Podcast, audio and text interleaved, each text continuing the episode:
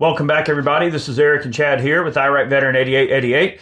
Today we have another gun gripe episode for you, and we are going to be getting into the weeds on HB 4953.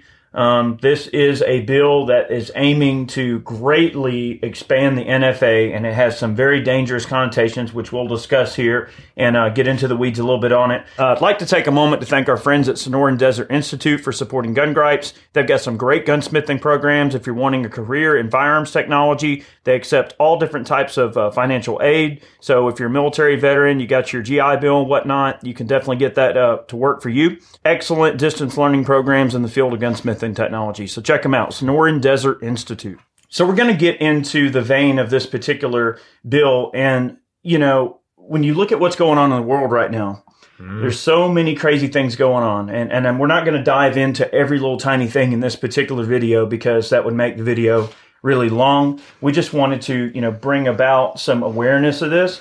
When things go crazy in the world, where there's a disaster, or you look at the stuff going on in Afghanistan, or you look at, you know, all of these tiny things, the media has this really funny way of going squirrel, and they look over there and they want to distract you. And then while there's all this distraction going, and while people are paying attention to this one thing, they want to go, all right, now let's let's sneak this gun control under the rug, and that's what's happening right now.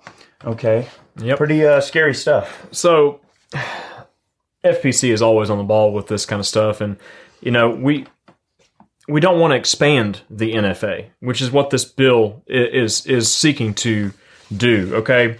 Um, if you guys aren't familiar, the NFA means National Firearms Act. All right. If you're not familiar with it, the National Firearms Act covers certain types of firearms uh, that have to be registered with the federal government. Okay for civilian ownership, like transferable machine guns, for example, short barreled rifles, short barreled shotguns, any other weapons, basically all the fun stuff, right? Okay. Yeah. It has to be registered. All right. Suppressors, even that sort of thing. So, what this bill hopes to accomplish is to make every semi automatic firearm that is capable of taking a detachable magazine, all those firearms would then be subject to the NFA. All right. Now, one thing with the NFA is not only do you have to register that item with the federal government, you also have to pay a $200 extortion tax. Well, well, really what it amounts to is an extortion tax to own that item. You're basically paying to, you know, exercise your constitutional right. And, um, you know, what's the, what's the guy's name? U.S. Representative uh, Ted, what, what, what is it? Um, it's Ted Douche? Douche? Am I saying, like, well, like a douchebag? D E U T C H douche. Ted Dish. Hey, hello. well, look. So here's the thing. Polling taxes have already been, you know, deemed to be unconstitutional a long time ago, right? Uh, you look back into uh, the history of the Supreme Court and the way a lot of these cases came and went and everything. Um, it's funny how few 2A cases have been heard by the Supreme Court compared to how many 1A cases have been heard by the yeah. Supreme Court. And, uh, you know, and of course that dealt with voting rights, right? Uh, you know, they were imposing polling taxes to keep certain people from being able to exercise their right to vote. And the Supreme Court ended up determining that was unconstitutional, that you can't tax a right, essentially. Mayberry versus Madison, mm-hmm. a few other cases come to mind. Um, but the point is, the NFA is already un- unconstitutional to begin with at its current level that it's at right now. If you have to pay a $200 tax to own a certain firearm, is that firearm really illegal? Right? But they look at it under the, the guise of legality. They never look at it under the guise of, well, we're going to acknowledge that you can own this if you want, but you simply must pay a $200 tax stamp and register it. You know, it's funny. They do it because they don't want people to own it. So it's done under the guise of control. It's done under the guise of creating enough of a paperwork trail to where most people go, you know what? I don't really need that bad enough to have to go through all that. Or maybe somebody saved up. All right, in this case, let's say you bought a Glock 19 pistol uh, to protect your family with. You want a handgun to carry on your person every day or something.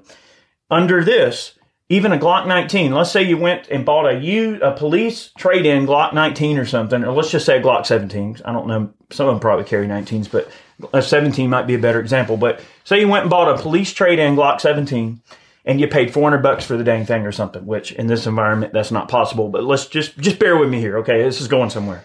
All right. You got a $400 Glock 19. Well, under this, all right, it takes a detachable magazine. It's semi-automatic. Guess what? Bam, covered under NFA now. So you're going to take a $400 handgun and pay a $200 tax stamp. So now a $400 handgun turned into a $600 handgun and it's got to be in NFA prison while you're waiting on the paperwork to go through. So you need to protect your family now. And someone at the gun store says, "Well, I mean, you got a great deal on this gun, but you know, we got this paperwork. Well, how long's the paperwork going to take? Oh, it's going to take 18 months. Well, I don't need protection in 18 months. I need protection now. You know what I mean? So that's one of the scary connotations too. Is like when you look at how many semi-auto, uh, you know, firearms are out there in the general populace. Uh, there's a lot of them, and most of them are magazine-fed firearms. Okay, so this is a gun grab essentially because they know that if they were, let's just say they were able to get 95% compliance across the board amongst every single gun owner in possession of said firearms, then although they are not supposed to keep a registry, they're not supposed to keep a list or everything like that, mm-hmm. they will. They will then have, you know, an entire database where they know who has what, where they live, who they are, all of that stuff. And collected two hundred dollars from every single uh, situ- you know every single gun they got two hundred dollars from it. So it's a frisking operation. It's it's a money grab. It's a power grab, and it is a way for them to exert more control over people. And I strongly disagree with it.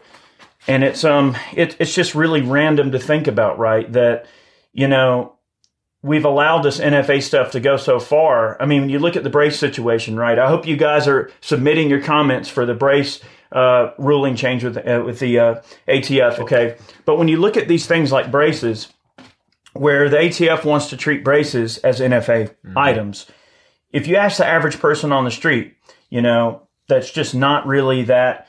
You know, they don't understand all of the laws and the minutia of it and everything like that they, they, they would have a very hard time understanding, well, wait a minute. So that 10 and a half inch AR and that, that gun right there are not the same gun. Like, you know what I mean? People, they don't understand the, the, the, the, the legalities and things that go into it and all. So pistols are in such common use. There are tons of handguns out there and brace firearms are in such common use what they aim to do here is also not only to to close the gap between rifle and pistol and all of this random stuff. They're also trying to essentially say anything with a detachable magazine might as well be just as evil as any other item. Yep. So there may be some exceptions when the actual text and everything comes out, like there usually are in bills like this. You know, exceptions for certain 22 rifles and stuff like that, youth programs, uh, you know, that whatever. You know, guns are used for 4-H or Boy Scouts, whatever the hell.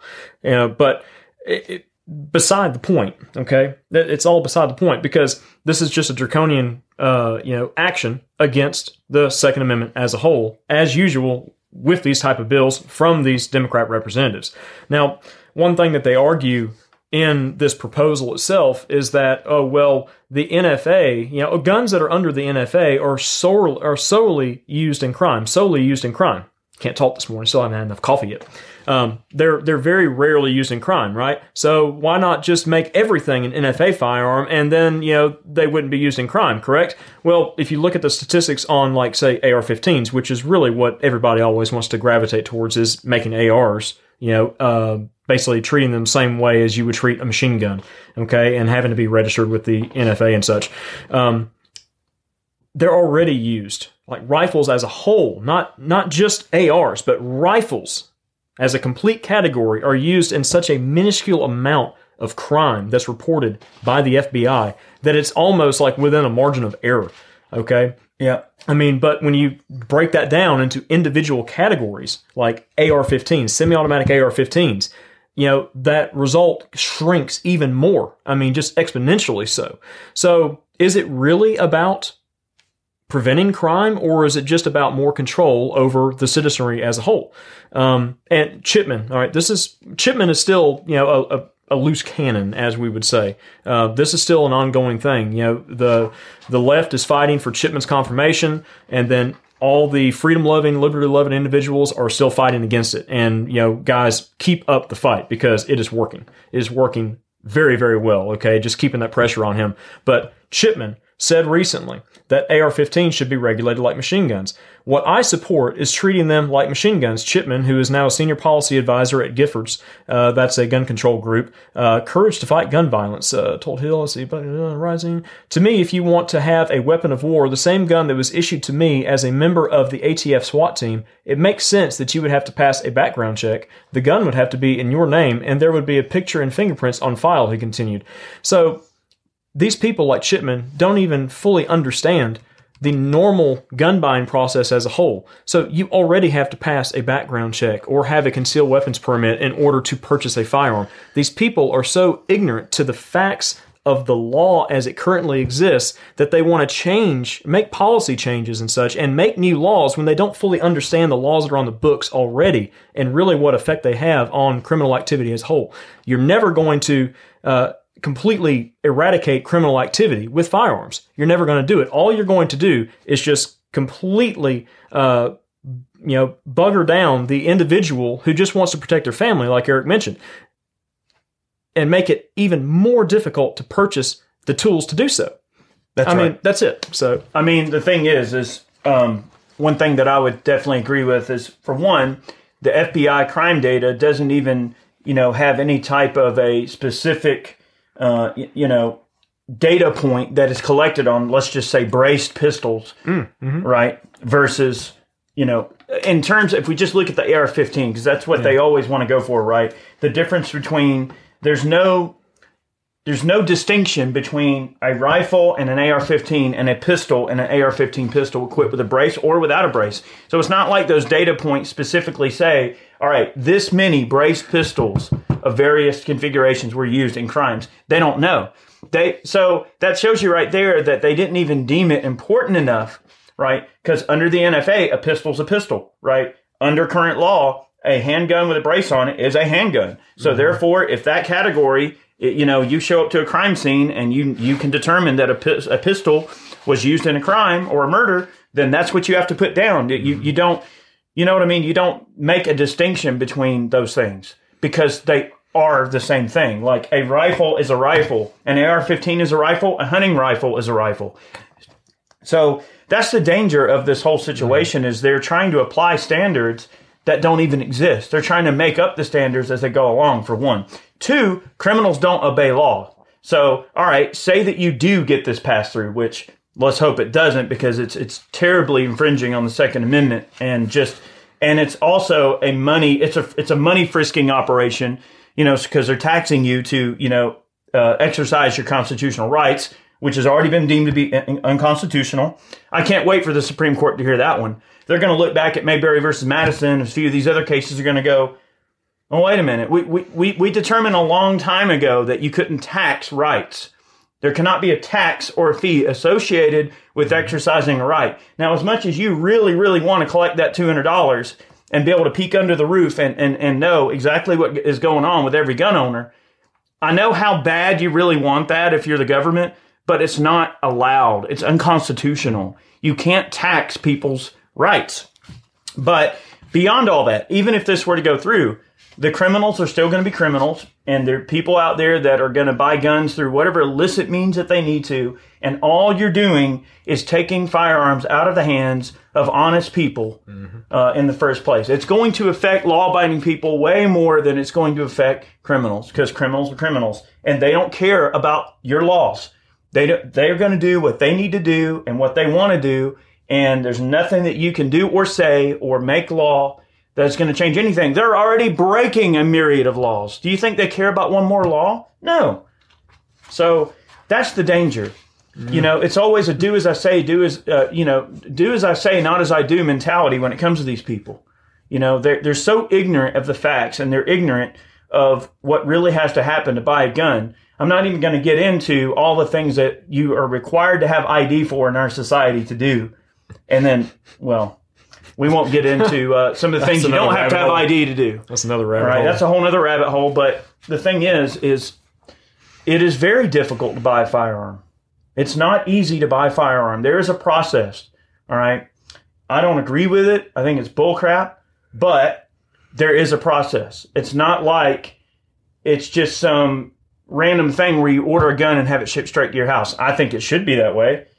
I mean, but there is a process. You go to a gun store, you fill out a 4473, you have to submit all this documentation, you have to pass a background check. Like the people that they're going after and trying to, to subjugate in this way are the people that are already following the rules to begin with. So it, it's just, man, it just doesn't make sense why they think that that is actually going to do anything.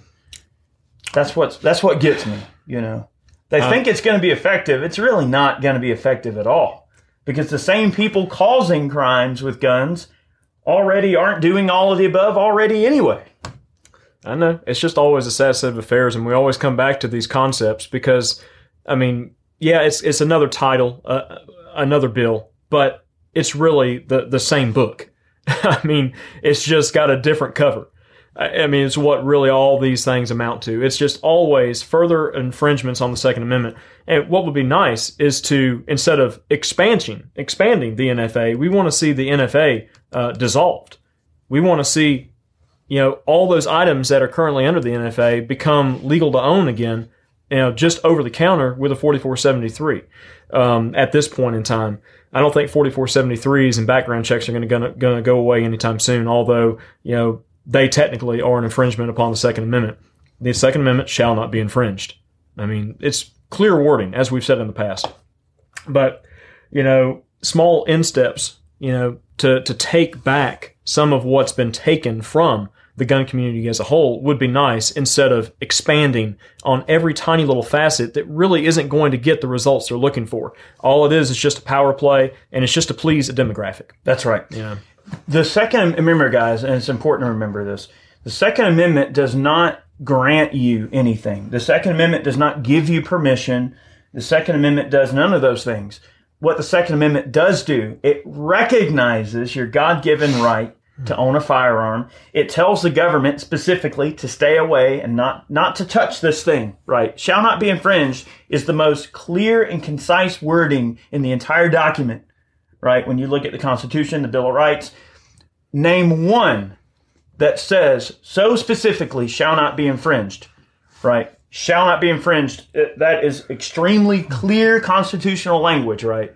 And it was written that clearly for a reason to provide a very distinctive barrier that the government will not step their toe over. They've gone way past just toeing the line, right? They've gone way past. So that's what we have to remember. The Second Amendment recognizes what you're born with, not what the government grants you. You are not granted the privilege to own a gun. You are born with the inherent God-given right to own a firearm, and that that language in that document says, "Hey, all you people over there on the hill, stay away from this. This is not yours. This doesn't belong to you. You can't charge for it. You can't regulate it. Here it is. It belongs to them. They're born with it, and you stay away."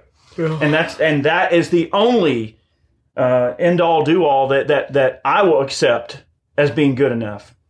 110% constitutional gun ownership as it's written, right? I want to own whatever the heck I want. I want an artillery piece in my front yard because it's my right to have it. But uh but Eric, it'd be like the Wild West though, man.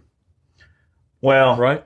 No, no, not quite. That's what that's been said in the past too. It's like we Yeah, can't well- we can't have the we can't have people walking down the streets with the guns on their hips like in the Wild West. The That's what you want to go back to. the world has changed a lot. Like, okay, look at just how much the Second Amendment community and the, the world of gun ownership has changed so much just in the last 30, 40 years, just from about the 80s until now. Look how hmm. many more AR 15s are in circulation and are in private hands than what they were in the 80s, right? Back in the 80s, the AR was still relatively no, I, don't want to say a niche thing, but like it was more of a, a gun connoisseur's firearm that they would buy. Now you've got guys that, you know, might have grown up just owning a revolver and a hunting rifle and maybe their, their grandpa's 1911 that got passed down to them from World War II or something. And now they're going out and buying ARs. They're buying SCARs. They're buying Benelli M4s. They're buying B&T APCs. I mean, they're buying the, the cool, bougie, uh, modern stuff because that's what they want. They view it as the best tool to protect themselves with. They want the best tools. They don't want the tools that someone tells them they can have. They want the same tools that anyone else would want to have right now. All right. If the, if you had to do dignitary protection, and you had your guys armed with B&T APC 9s with auto sears and suppressors and flashlights, well then guess what? If it's good enough for the dignitary protection units, and it's good enough for my family.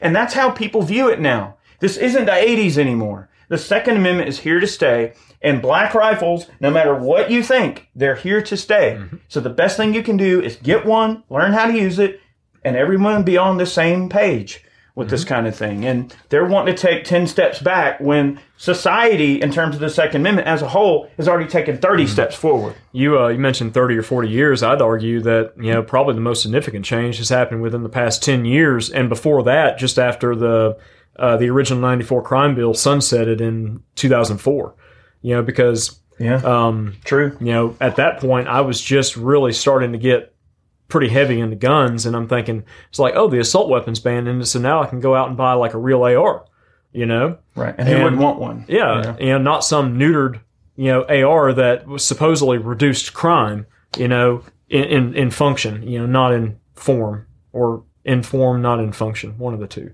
Well, the, but, the data completely inconclusive on that. You know, it's they just but but did nothing to curb crime. We we've talked about this in the past about the just huge demographic shift in just gun culture and gun ownership as a whole in, in the last decade, and it's just been unprecedented. I mean, there's more guns out there, especially black rifles, uh, than there ever have been in circulation in the public's hands in a very, very long time in the history of you know, really in the history of gun ownership as we see it now. But yeah, um, uh, global gun ownership, yeah. not just the United oh, yeah, States, for sure. But you know, we're just we're, we're just going to keep on pumping them numbers up.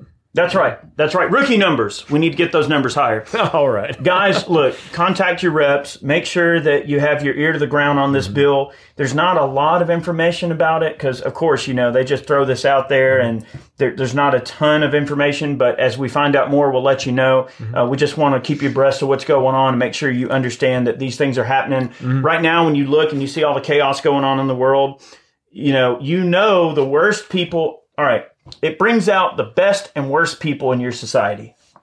Okay? When you're dealing with times of strife, the good people step forward and they go, "All right, we're going to we're going to solve this situation. We're going to do what we need to do. We're going to help our people and we're going to move on with life." The bad people go, "How can I take advantage of the situation?"